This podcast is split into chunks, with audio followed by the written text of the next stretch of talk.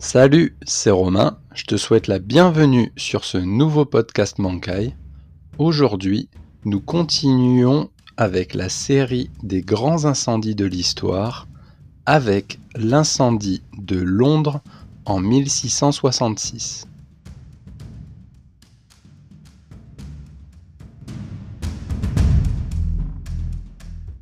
Nous sommes au milieu du XVIIe siècle. À cette époque, l'Angleterre est en pleine transformation sociétale.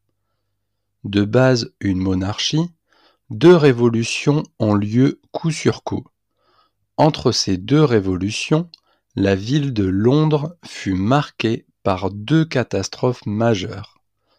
En 1665, la peste frappe la population de plein fouet et emporta environ 20% soit proche de 70 000 victimes.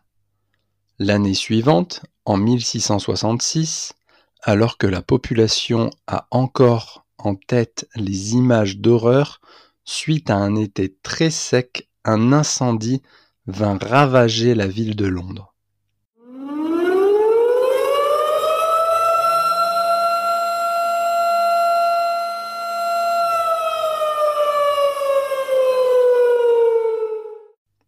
Le feu prit dans la boulangerie de Thomas Fariner, proche de London Bridge, à Pudding Lane.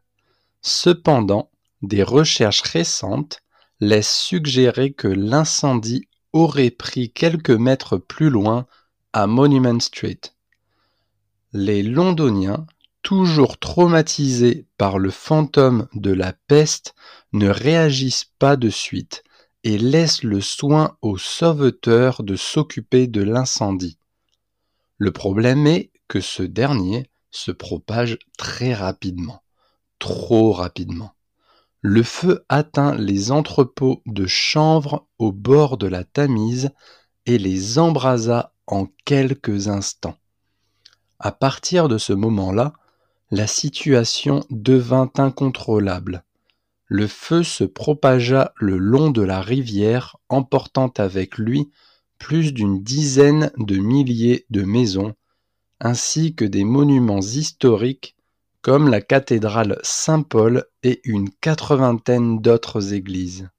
De la même manière que Néron avait décidé de sacrifier tout un quartier afin de limiter la propagation de l'incendie de Rome, le roi Charles II ordonna la destruction de maisons de manière à créer une séparation empêchant la propagation de l'incendie.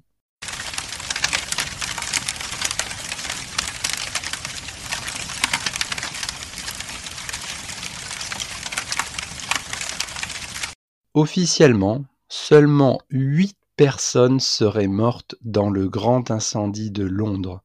Cependant, de nombreux historiens s'étonnent de ce si faible nombre et estiment que le bilan était en réalité beaucoup plus important, surtout dans les classes les moins aisées. Environ 100 000 personnes se sont retrouvées sans logement. En l'espace de deux ans, la ville de Londres a donc subi d'énormes dégâts au sein de sa population décimée par la peste mais également au niveau de ses infrastructures détruites dans l'incendie. La ville de Londres ne souffrira pas tant que ça d'un impact économique majeur. Le dictateur Cromwell a fait rédiger l'acte de navigation en 1651, réservant aux navires et équipages britanniques le droit de débarquer dans le Royaume-Uni empêchant l'expansion des Néerlandais. Cet acte de navigation apporta une véritable force économique au pays, favorisant la reprise suite à la peste et à l'incendie de Londres. La cathédrale Saint-Paul, elle, fut reconstruite entre 1675 et 1710 dans une architecture mêlant plusieurs styles.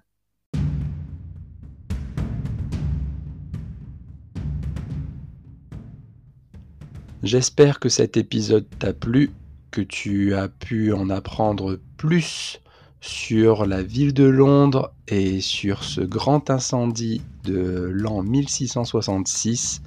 Je te retrouve très prochainement pour le dernier épisode des grands incendies de l'histoire avec l'incendie de Chicago.